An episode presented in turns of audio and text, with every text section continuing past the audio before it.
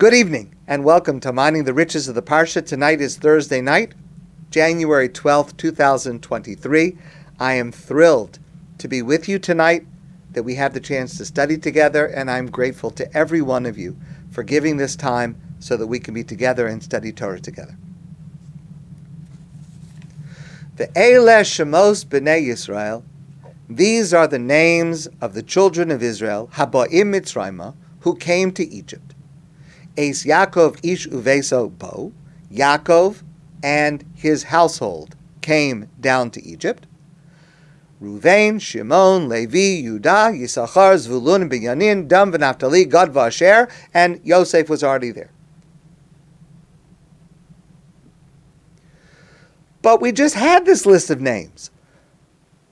In two weeks ago, Parshas Vayigash, the Torah told us the names of the sons of Yaakov. And it's the same names. Doesn't change. Why does the Torah repeat itself at the beginning of Shemos, the beginning of the first book of the Torah, when we just had this list of names? Rashi gives a famous answer to this question. We discussed that earlier this week. But I'd like to share with you a new answer from Rabbi Tzvi Sobolofsky there were 210 years between the two lists of names.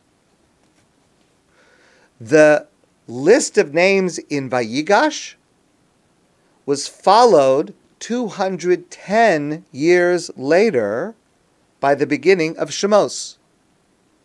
And that was 210 years of a dual threat to the existence of the Jewish people.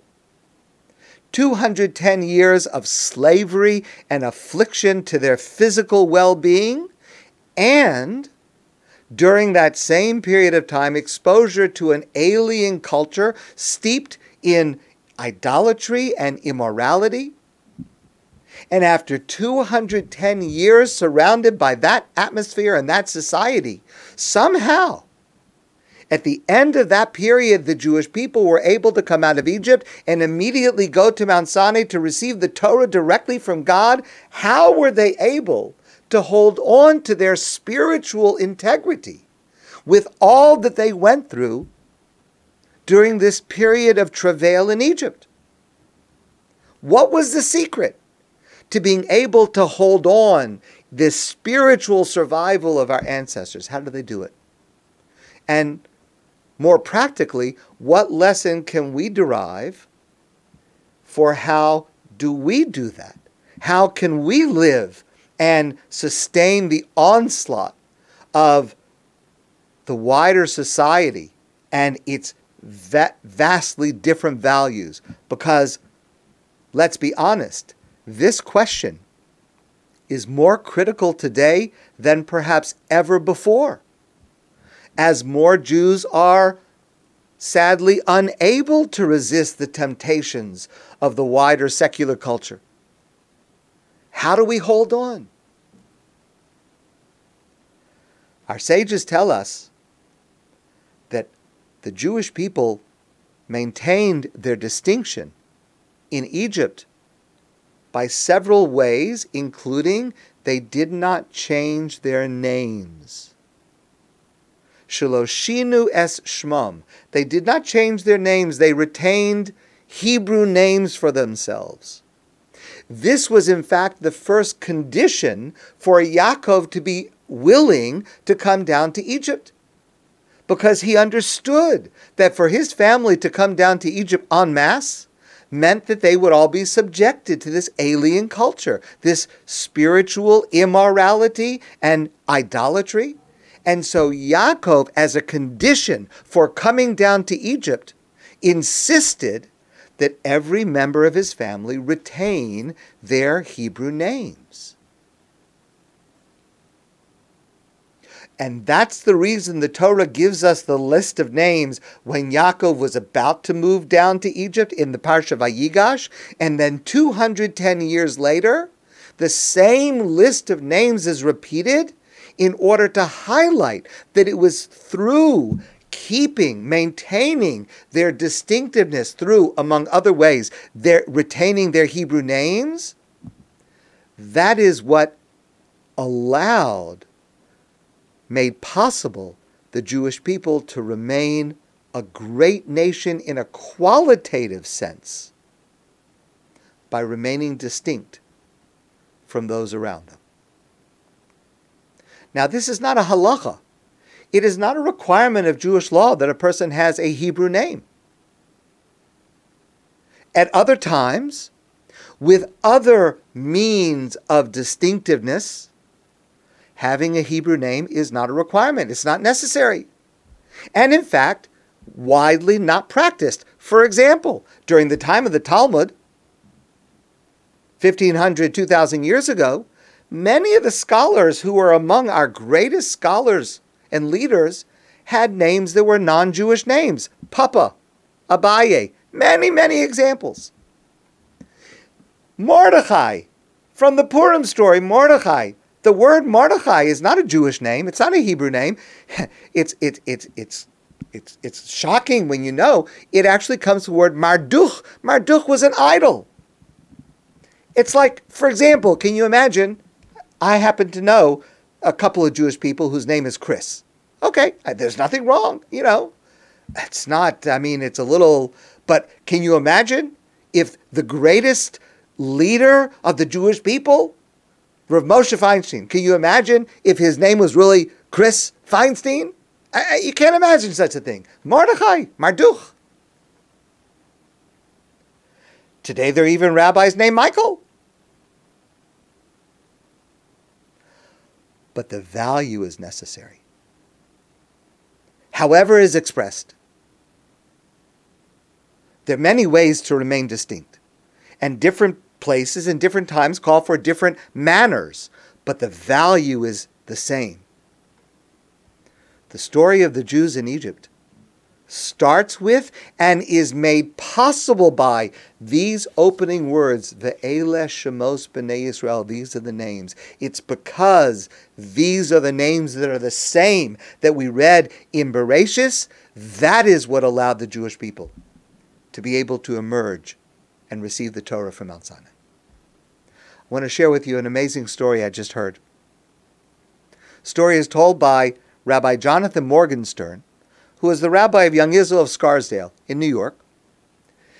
He is a colleague of mine and a friend of mine. He's a wonderful person, a great rabbi. And he told the following story.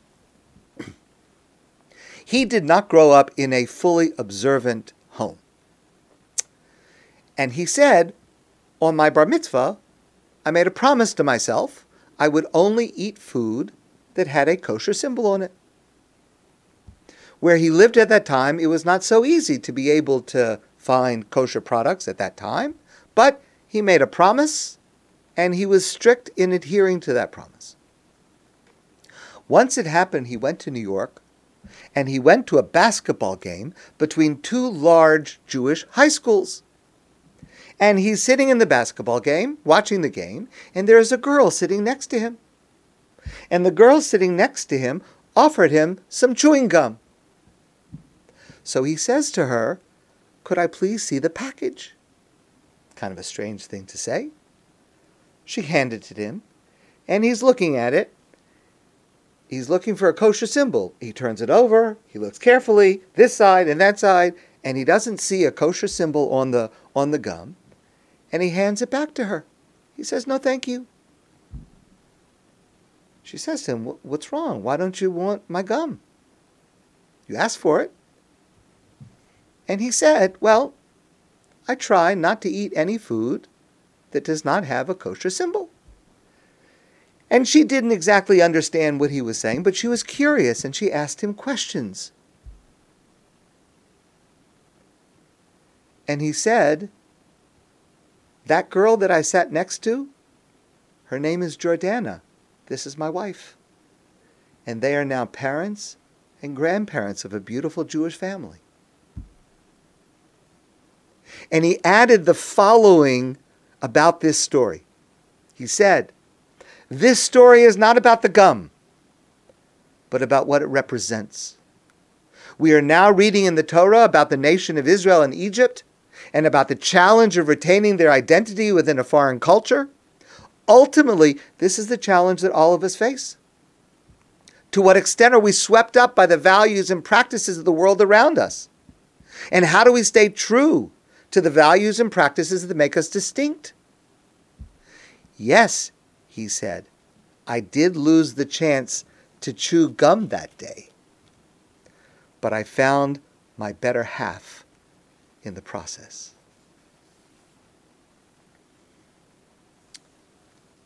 So, the next piece I want to share with you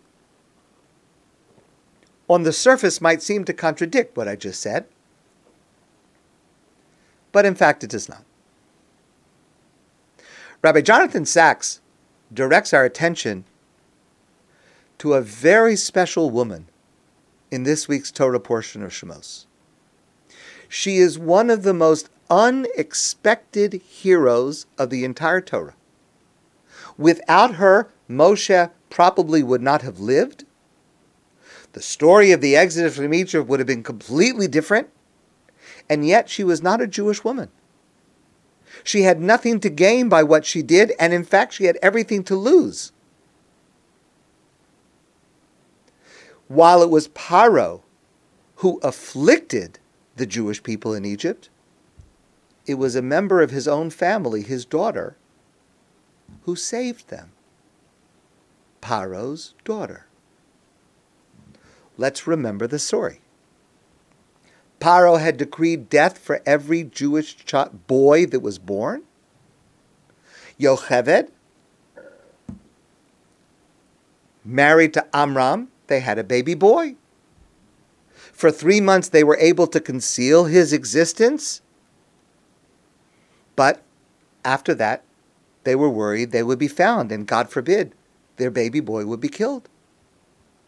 So she took her baby put him in a basket, allowed it to float down the Nile River, and the baby's sister, Miriam, was watching to see what would happen, hoping that somehow this baby would survive. Vatered bas Paro al The daughter of Paro came to bathe in the waters of the Nile River and her maidservants came with her. Vateres hateva besochasuf. She saw the basket caught up in the reeds along the side of the river. And she sent out her maidservant to bring this basket to her. She was curious of what it was. Vatiftach, vatir ehu es hayeled she saw inside the basket was a baby. Vihine nar boche. And the baby was crying. Batachmol alav. And she had compassion for the baby. She had pity for the baby. Vatera, and she said, Miyalde ho'ivrim This is a baby born to the Jewish people.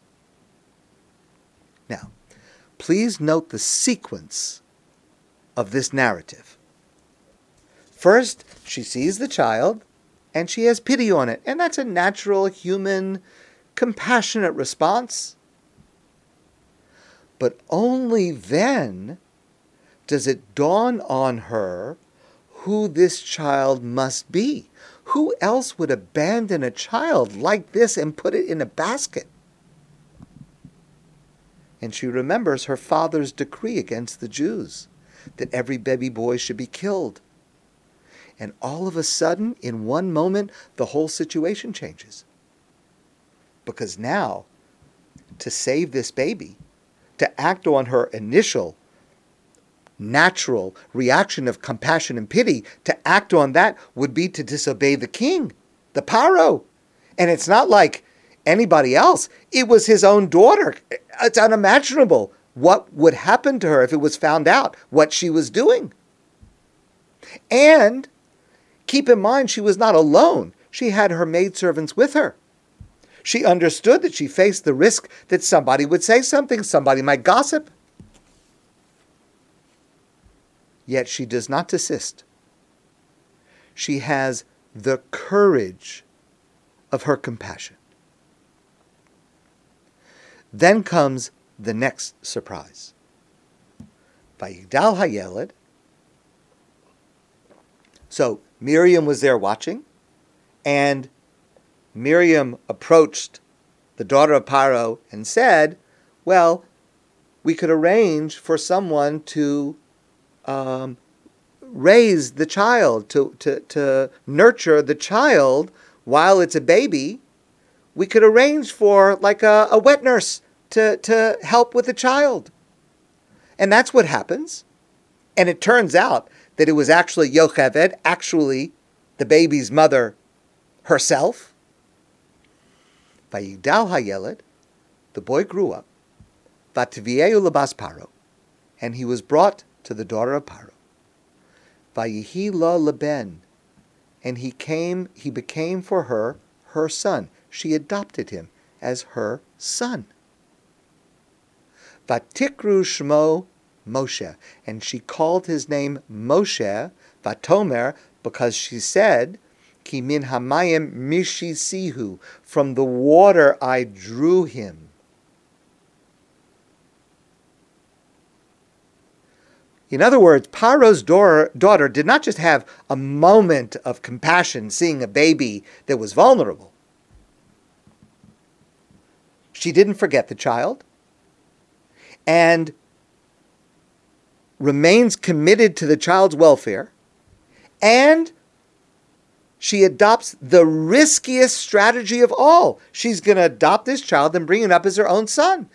That means everyone's going to know.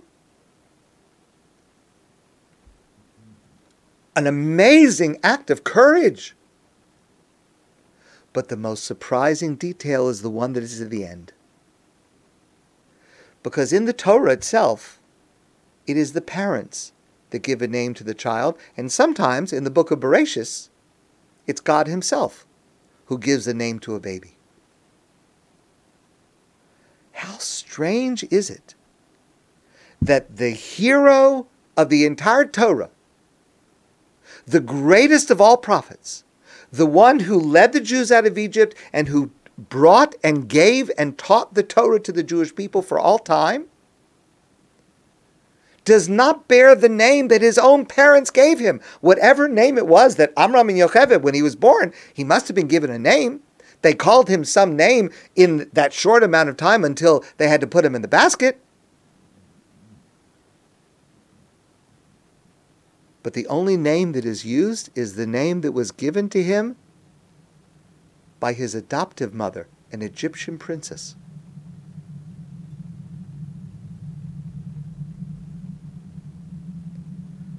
Our rabbis in the Midrash call attention to this. Listen to what they say. This is the reward for those who do kindness. She did an, uh, not only kindness, but courageous kindness to be willing to to, to violate her father's own decree, Paro's decree. Our rabbis say, although Moshe had many names, and he certainly had another name that his own parents had given him at birth, the only one by which he is known in the whole Torah is the one given to him by the daughter of Paro. Even God did not call him by any other name.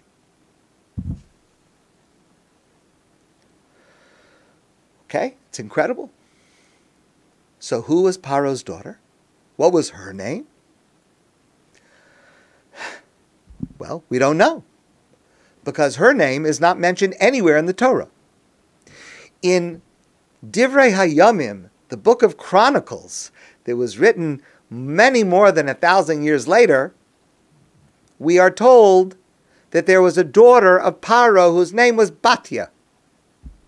So we understand that her name was Batia, even though that name is not mentioned anywhere in the Torah itself, only later. Batia means daughter of God.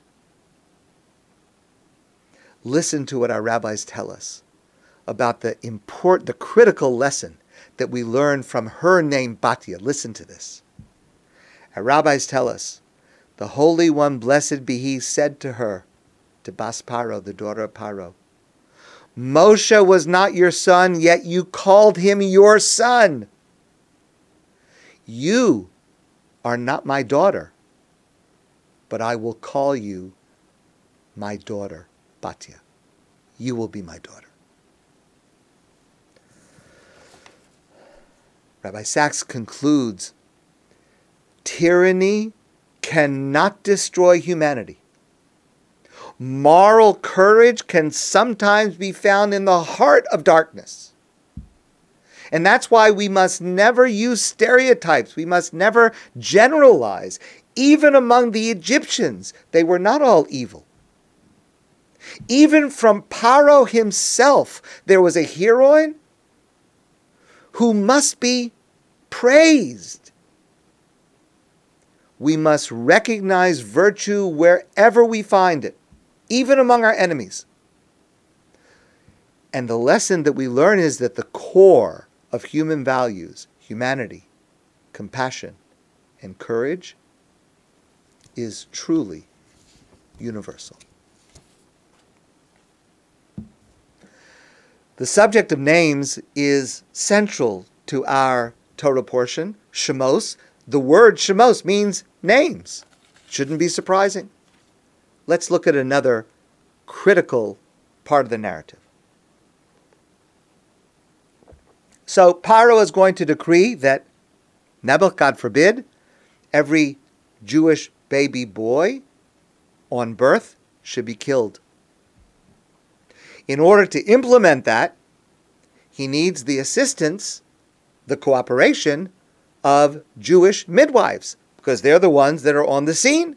So, Vayomer Melech Mitzrayim Lemyaldos Ivrios. Paro called out to the Jewish midwives.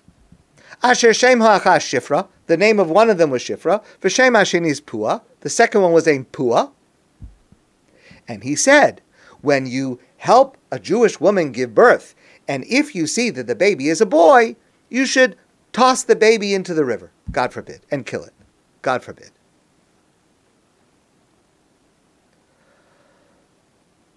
Vatir ena hamyaldos esolakim. But these midwives, they revered God and God's values, and they did not do what Paro said. They resisted Paro's direct order, which of course put their own lives in peril. Vayitev Elokim lemyaldos and God was grateful to these midwives for risking their lives to try to save Jewish babies. And God rewarded them.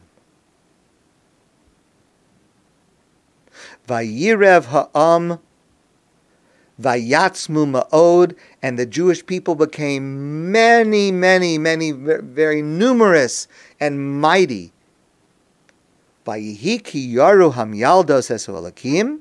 because these midwives revered God, vayas lahem batim, God made for them houses. Let's go in order. The first point is our sages tell us that Shifra and Pua were not their names. Shifra was actually Yocheved, the mother of Moshe. Pua was actually Miriam, the sister of Moshe. So, if their names were Yocheved and Miriam, why does the Torah call them here Shifra and Pua? Rashi gives us a famous answer. Shifra, the, the etymology of that Hebrew word, is related to the verb shemeshaferes esavlad, one who beautifies, who takes care of the baby as the baby is born, makes sure that the limbs are straight, that the that the baby looks healthy, that the head of the baby is is is, is healthy and and and and and doing well. So she was called Shifra because of the way that she was Meshapera. She assisted and took care of this baby as it was born. Pua, al shem shepua umedaberes elavlad. She was called Pua because she would make noises like uh, cooing and singing and various kinds of noises and sounds. kederach hanashim shemafaisos tina kabocha, The way that a woman would comfort a child who is crying. You have a baby who's crying, so you, you sing to the baby, you make noises, you hum to the baby. Yeah, that's, that's what pua means. That's why she's called pua. Allow me to share with you briefly four lessons that we derive from these names. Number one, tragically, many of these babies were killed by Paro, though Shifra and Pua saved as many of them as they could. But even for those babies who would only live a few moments, God forbid, they cared for those babies as if it had its entire life ahead. They made sure the baby was healthy. They made sure that the baby was comforted. What does it matter if Nebuch, God forbid, the baby's life is about to be taken? We see from this a cornerstone of Jewish medical ethics, and that is that every moment of life has infinite value. Even if a person will, God forbid, pass away now, each second that remains is precious and valuable and must be protected. Even a person who is, God forbid, a goses, a goses means a person who is on the verge of death. All mitzvos are set aside in order to save them, even if it's only to add a few seconds to their life. And this has profound practical applications in the most weighty situations of trauma and end of life care. This is a fundamental principle of Jewish medical ethics that we derive from the way that Shifra and Pua cared for these babies who only perhaps had seconds to live. That's number one. Number two. Allow me to start with a story that, excuse me, that I heard from Rabbi Melech Biderman. There was a man, his name was Mordechai Weinberger. He passed away a few years ago. Weinberger was not his real name. His real name was Mordechai Greenfeld. After World War II, he had survived the Holocaust. He was in a DP camp. He was a young man, obviously. And everyone in the camp was trying to get a visa to be able to emigrate to a safe country. He had a very close friend whose name was Engel. Now, to get a visa required that you'd take a medical exam. Engel, this man Engel, when he did the medical exam, it was found that he had typhus, a very serious and long lasting illness. Of course, he was denied a visa. Greenfeld got a visa. So Engel went to visit Greenfeld just before Greenfeld was about to leave with his visa. And Engel was crying bitterly. He couldn't leave. Even if he survived typhus, there's no country in the world that would accept him with that kind of medical background. He had no future. He had no hope. Greenfeld took his visa and he said to Engel, Your name is now Greenfeld. Take this visa and go.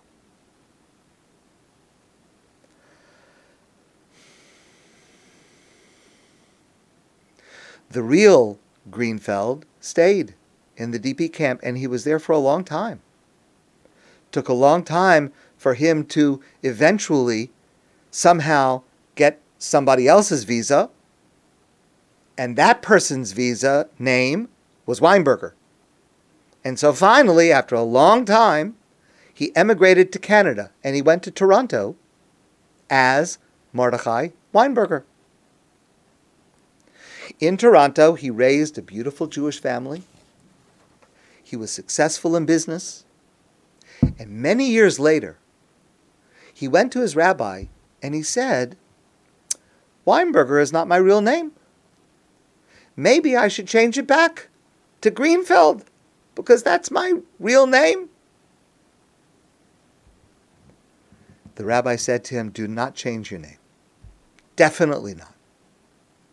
Because whenever someone calls you Weinberger by your name, there is a celebration in heaven over the greatness of a person in what he did for another, the self sacrifice to give away his own visa, not knowing if he would ever be able to emigrate? The rabbi said to him, You don't want to give up that cause for heavenly celebration. And he remained Mordechai Weinberger for the rest of his life. Our real identity, who we are, is what we do for other people. The midwives remained Shifra and Pua because their names attest to their sacrifice to help those babies, even though they put themselves in danger. Third lesson from these names of Shifra and Pua. And this is a lesson that comes from Moshe Shimon Ofen in Israel. Shifra because she beautified the baby, Pua because she comforted the baby from crying, she smiled, she sang to the baby. In other words, he writes, they were not just midwives. They were also comforting, smiling, embracing caregivers who knew how to talk to and calm a baby. In the midst of horrific enslavement and a crisis and trauma of slavery and persecution, warm and reassuring women suddenly appeared who not only facilitated the birth process, but caressed and sang songs and comforted these newborn babies. They were great women not only because they refused to carry out the horrific instructions of Paro, but because they added a smile and a gentle word amidst the horror of Egyptian slavery. And here's the lesson life is not only about what we do, but how we do it. It's possible to, to do what's right in a frenzied and unpleasant manner, but in contrast to that, Shifra and Pua should inspire us, whether we're at home, whether we're at work, whether we're traveling, wherever we are, to add gentleness and smiles to whatever we do and to adopt this embracing attitude. Because the way we do something is incredibly important to how we do it. Finally, lesson number four from these names of Pua. So, God is extremely praiseworthy of these two women. And the Torah says as follows. I'll repeat the, the these psukim. Vayitev Elokim lamiyaldos. God wanted to reward these midwives. Vayarev ha'am vayatzmu ma'od. The nation grew and became very mighty. Vayihi ki yaru hamiyaldos esolakim and seeing that these women revered God and God's values in their courage and their compassion, vayas lehem batim, God made for them houses. What does it mean? God made for them houses. So clearly, what the Torah is telling us is that God, in recognition of their courage and their sacrifice and their compassion, rewarded them. What was the reward? Rashi says, famously, Vayas lehem batim, God made for them houses. It refers to the house of the priesthood and the house of royalty. There were priests and Levites and kings who came from the babies that that uh, that they themselves had. Yocheved gave birth to Moshe, who was Levite, to Aaron, who was a Kohen, a priest. Miriam, her, among her descendants, were kings of the Jewish people. That's the reward that God gave to the two of them for their courage and their sacrifice. That answer is a little bit problematic in the way the verses unfold. Let's follow it one more time. Vayitev Elokim. God wants to reward the midwives. Vayarev ha'am vayatzmu ma'od. Now this appears, according to Rashi, this is like an interjection, these words. This is like in the middle of God wanting to reward the, the, the midwives, we interject a historical comment, a historical note that in fact the Jewish people became very numerous. Then we return to Vayas lehem batim, God made for them houses. According to Rashi, that was the reward. But it's strange that, that the, the, the Torah would say God wants to reward them, and instead of saying what the reward is, it would interject some other comment and only then at the end say, and here's the reward, they have houses. So, Rabbi Mordechai Kamenetsky has a different answer, a different approach. And it goes like this.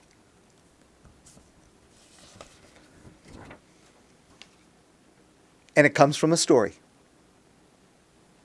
Rabbi Kamenetsky knew a, a couple who had a baby that was premature, significantly premature. And this baby received care in the NICU, in the neonatal intensive care, for about two months. And I don't know if you have this experience. I, I do have this experience. It's around the clock, 24 7 and, and every moment is a crisis and, and, and these doctors and, and nurses literally are keeping their baby alive and the parents are there 24 7 as well. And they develop this relationship and this feeling and this closeness to these people who literally are saving their baby every single moment. And finally, it happened at the end of two months that they were ready to go home. And they took the baby home. The baby was well enough by then to go home. The parents had tremendous, tremendous deep gratitude to these doctors and nurses, and they wanted to buy something. They wanted to buy a gift to show their gratitude. They thought to themselves, should we flowers, a box of chocolate? But they felt something really, really deep, and they wanted to get something significant that would be meaningful to these amazing professionals who gave so much and literally gave life to their child. So they went to their rabbi, Rav Elia Svei, who was a great teacher and scholar in Philadelphia, and they said to him, What do you think we should do? What should we buy for these doctors and nurses to express our gratitude? Rav Elia said to them, Here's what you should do. On the child's birthday,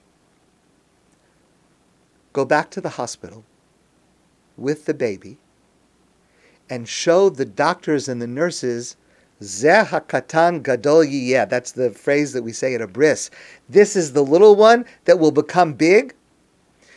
Bring the baby back one year old and say, This is the baby that you helped save. Look at how the baby is growing, how the baby is doing so well. To be able to say to someone, Look at what you did to save this life, there is no greater reward than that. You cannot do anything greater that will show your gratitude. And Rav Kamenetsky uses that, that story to answer this question. God rewarded the midwives. What was the reward? The reward is right away. The Jewish people became numerous and mighty. They became strong. The Jewish people emerged from where? They emerged from the babies that these two women saved.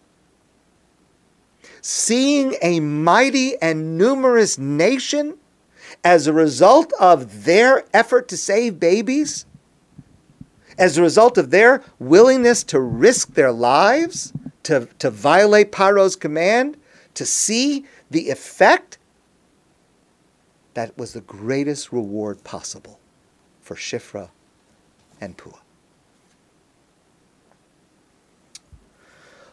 Allow me to share one last piece with you.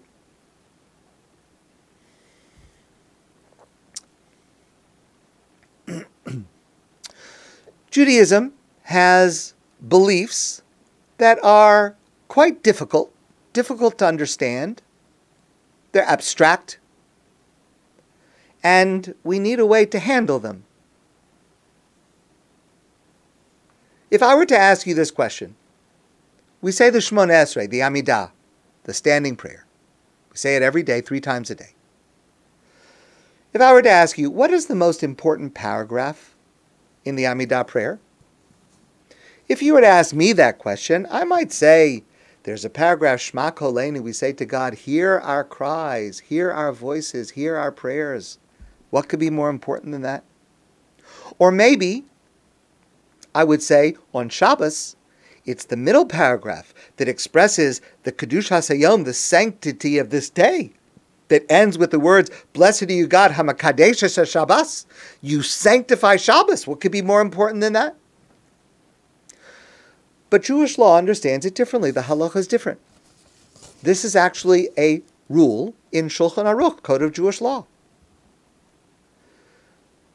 Hamispalel, one who prays, says the Amidah Shmoneh Esrei, b'chol. You have to understand the meaning of all the words. Because what's the point of praying if you don't even know what it is that you're saying? I mean, how can it have meaning if I were to if I were to read a book in uh, some other language that I did not understand and I read it to you? Uh, I mean, maybe you would understand the words that I'm saying if you know that language, but it, it, you certainly can't take it as any kind of meaningful communication that I'm dire- addressing to you because I don't even know what I'm saying. You have to know at least what it means. But that's hard. You know, it's a long prayer. But if you're not able to do that, to know and understand the meaning of all the words of the entire prayer, lefachos, at least at the bare minimum, yechavim ba'avos. You have to at least know the meaning of the first paragraph. And if you don't know vimlo kivim ba'avos, if you don't know the, the, the meaning of the words in the first paragraph of Shema, uh, of the Shemoneh Esrei, Yachzer Yispal, you didn't pray. You didn't fulfill your obligation. You, you still have not prayed the most important paragraph of the Shemoneh Esrei is the first paragraph. Why? Why should that be?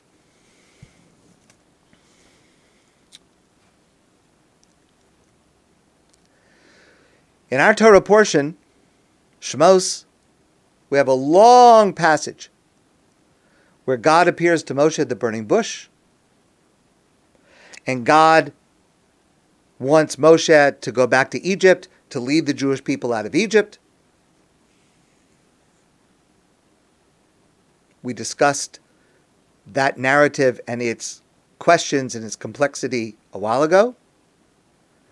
Vayomer Moshe El Alakim, God Moshe says to God, Hine anochi boel Yisrael. If I follow what you say, I'm going to come back to the Jewish people. V'amarti lahem, I'm going to say to them, Elokei avasechem shlachani alechem. the God of your forefathers, has sent me to you to take us all out of Egypt. It's time for us to leave. Amruli, they're going to say to me, Mashmo, what's what's his name, this God? You tell you're telling us the God of our ancestors, what's his name? So Moshe says to God, Ma Omar Alehem, what should I answer? What's the answer to that question? What's his name? Now listen carefully. Vayomer Lakim Moshe. God says to Moshe, Eheye asher eheye. I will be what I will be. Okay. Vayomer, and God continues and says, Kosov Mar Livnei Yisrael. This is what you should tell the children of Israel when they ask you what is God's name. Shalachani alechem. I will be the one who is sending for you. Vayomer od Elokim el Moshe, and God further said to Moshe, Kol somar al b'nei Yisrael. This is what you should say to the children of Israel. Hashem Elokei avosechem the God of your forefathers. Elokei Avraham, the God of Avraham. Elokei Yitzchak, the God of Yitzchak. Elokei Yaakov, and the God of Yaakov. Shalachani Alechem. That's the God that sent me to you to say, it's time for us to leave Egypt. It's a bizarre passage. Moshe asked God, if they ask me, what is your name, what should I say to them? And God gives Moshe three different answers. First, he answers Moshe and says, Here's, here's the, the answer to your question What is my name? Eheye asher eheye. I will be what I will be. Then God says, and here's what you should say to the Jewish people. Eheye asher shalachani alechem. I will be the one who is sending for you. And then God says a second answer to tell the Jewish people I am the God of Abraham and Yitzchak and Yaakov. What's going on? Why are there three answers? Why are there three answers? And what do the answers mean? What do those names mean? The Chassam Sofer, one of the great scholars and sages and teachers of the early 1800s, explains how is it possible to know anything about God? The Malbim writes, based on the writing of the Rambam, Maimonides, you want to know what God is? God is Hanimsa Asher Mitziuso Toloi Ba'atzmuso Velo Bezulasa. The what God is, listen carefully, because now you'll get it. God is the one whose existence is dependent on his essence and not on another. What does that mean? I have no idea. I, I, I, can't explain to you. I have no idea. His existence is dependent on his essence, and I, I, I don't know. If you figure it out, you let me know. But the Chassam Sofer explains this is what God said to Moshe. God said to Moshe, You ask me what my name is? Here's the answer Ehyeh Asher Ehyeh. And if the Jewish people ask you, What is my name? tell them, Ehyeh Shalachani Alechem. I am the one, I will be the one who is sending for you. Whoever understands will understand. However deeply they'll understand, fine. If they don't understand, that's also fine because it's you know it's hard. It's hard. It's if you understand, you understand. If you don't, you don't. That's okay. But God also says to them, there's a second answer. I'm the God of Abraham, the God of Yitzchak, and the God of Yaakov. God says to them, you know what? You do exactly what your forefathers did. You worship what they worshipped. Avram, Yitzchak, and Yaakov. You serve what they serve. You exert yourself spiritually. You imitate what they did. I accepted what they did. Avram, Yitzchak, and Yaakov. I accepted that. That's fine. All you need to know. That's all you need to know. You, you, all you need to do is what Avraham did, what Yitzchak did, what Yaakov did. That's enough. Says the Mechilta, one of the important midrashic sources that we have. What law, what rule in Shulchan Aruch in the Code of Jewish Law comes from this verse?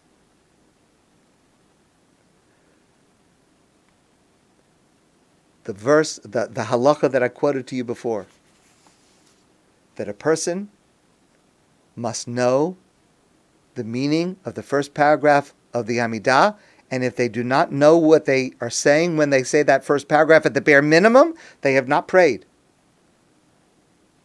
How does that paragraph begin? Baruch atah Hashem, blessed are you God. Elokei Avraham, the God of Avraham. Elokei Yitzchak, the God of Yitzchak. Elokei Yaakov. Rav Avram Pam explains as follows The first paragraph of this prayer is the most critical. To whom are you speaking? When you say, okay, at a bare minimum, it's enough if you at least have a rough idea of the rest of it, but but to whom are you speaking? Before whom are you speaking? If you don't grasp that, then your prayer means nothing.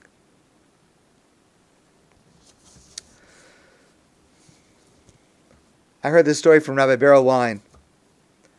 There were students who were gathered around their dying master, and they were so crowded that they formed a line going out of his room and into the street. The nearest student to the master wanted to ask one last question before the master passed away. One last piece of wisdom, please, master. What are your last words to us? And the old man, with his last breath, said, Life is a river. Wow, life is a river. And the student repeated it to the one in back of him, and he to the one in back of him, and the and the, the wisdom went back all the way to the back of the line. Life is a river, the last words of wisdom of our master. At the back of the line, the last guy to hear this said, What does that mean? Life is a river. He asked the one in front of him, What does it mean? The guy asked the one in front of him, the one in front of him, the one in front of him, until finally the, the, the, the student who is directly next to the master says, Master, what does that mean? And so the master says, So it's not a river. If you don't know who you're talking to, if, if you don't know, then what does it mean? So here's the thing you can spend your whole life trying to understand the nature of God, and you should. That's what we're supposed to do with our lives. But here's the problem. Meanwhile, tomorrow morning, Shachris, the morning service at Adath is at 6:45 a.m. So, so to whom are you speaking? Yes, you're going to spend your whole life trying to figure out the philosophical depth and, and what does it mean and who is God and what is God. But tomorrow morning, 6:45, you got to stand up and you got to say and you got to say these words. Who are you talking to? So I got to tell you the truth at 6:45 in the morning, I don't know. Eh yeah, sure. Eh yeah, I will be. My existence is dependent. I, I don't understand any of that at 6:45 in the morning. But here's what I know at 6:45 in the morning. I know Avram. I know Avram who understood that God's essence Avram understood God's essence, right? They were close. Avram understood. I don't know what it means, but Avram understood. And he understood enough to know that the greatest way to serve God is by serving others. That's what Avram understood and taught us. I know Yitzchak understood enough of God's essence to know, to realize that each of us may be called upon to give up our life to follow God's commands. And I know Yaakov understood enough of God's essence to realize that the greatest goal in life is to raise a family who will all want to serve God. I know them. I want to serve whoever they served. I want to serve however they served. And I want to address in prayer whoever they addressed. So at 6:45 in the morning, I can't figure out philosophical, philosophical depths of God's nature and existence.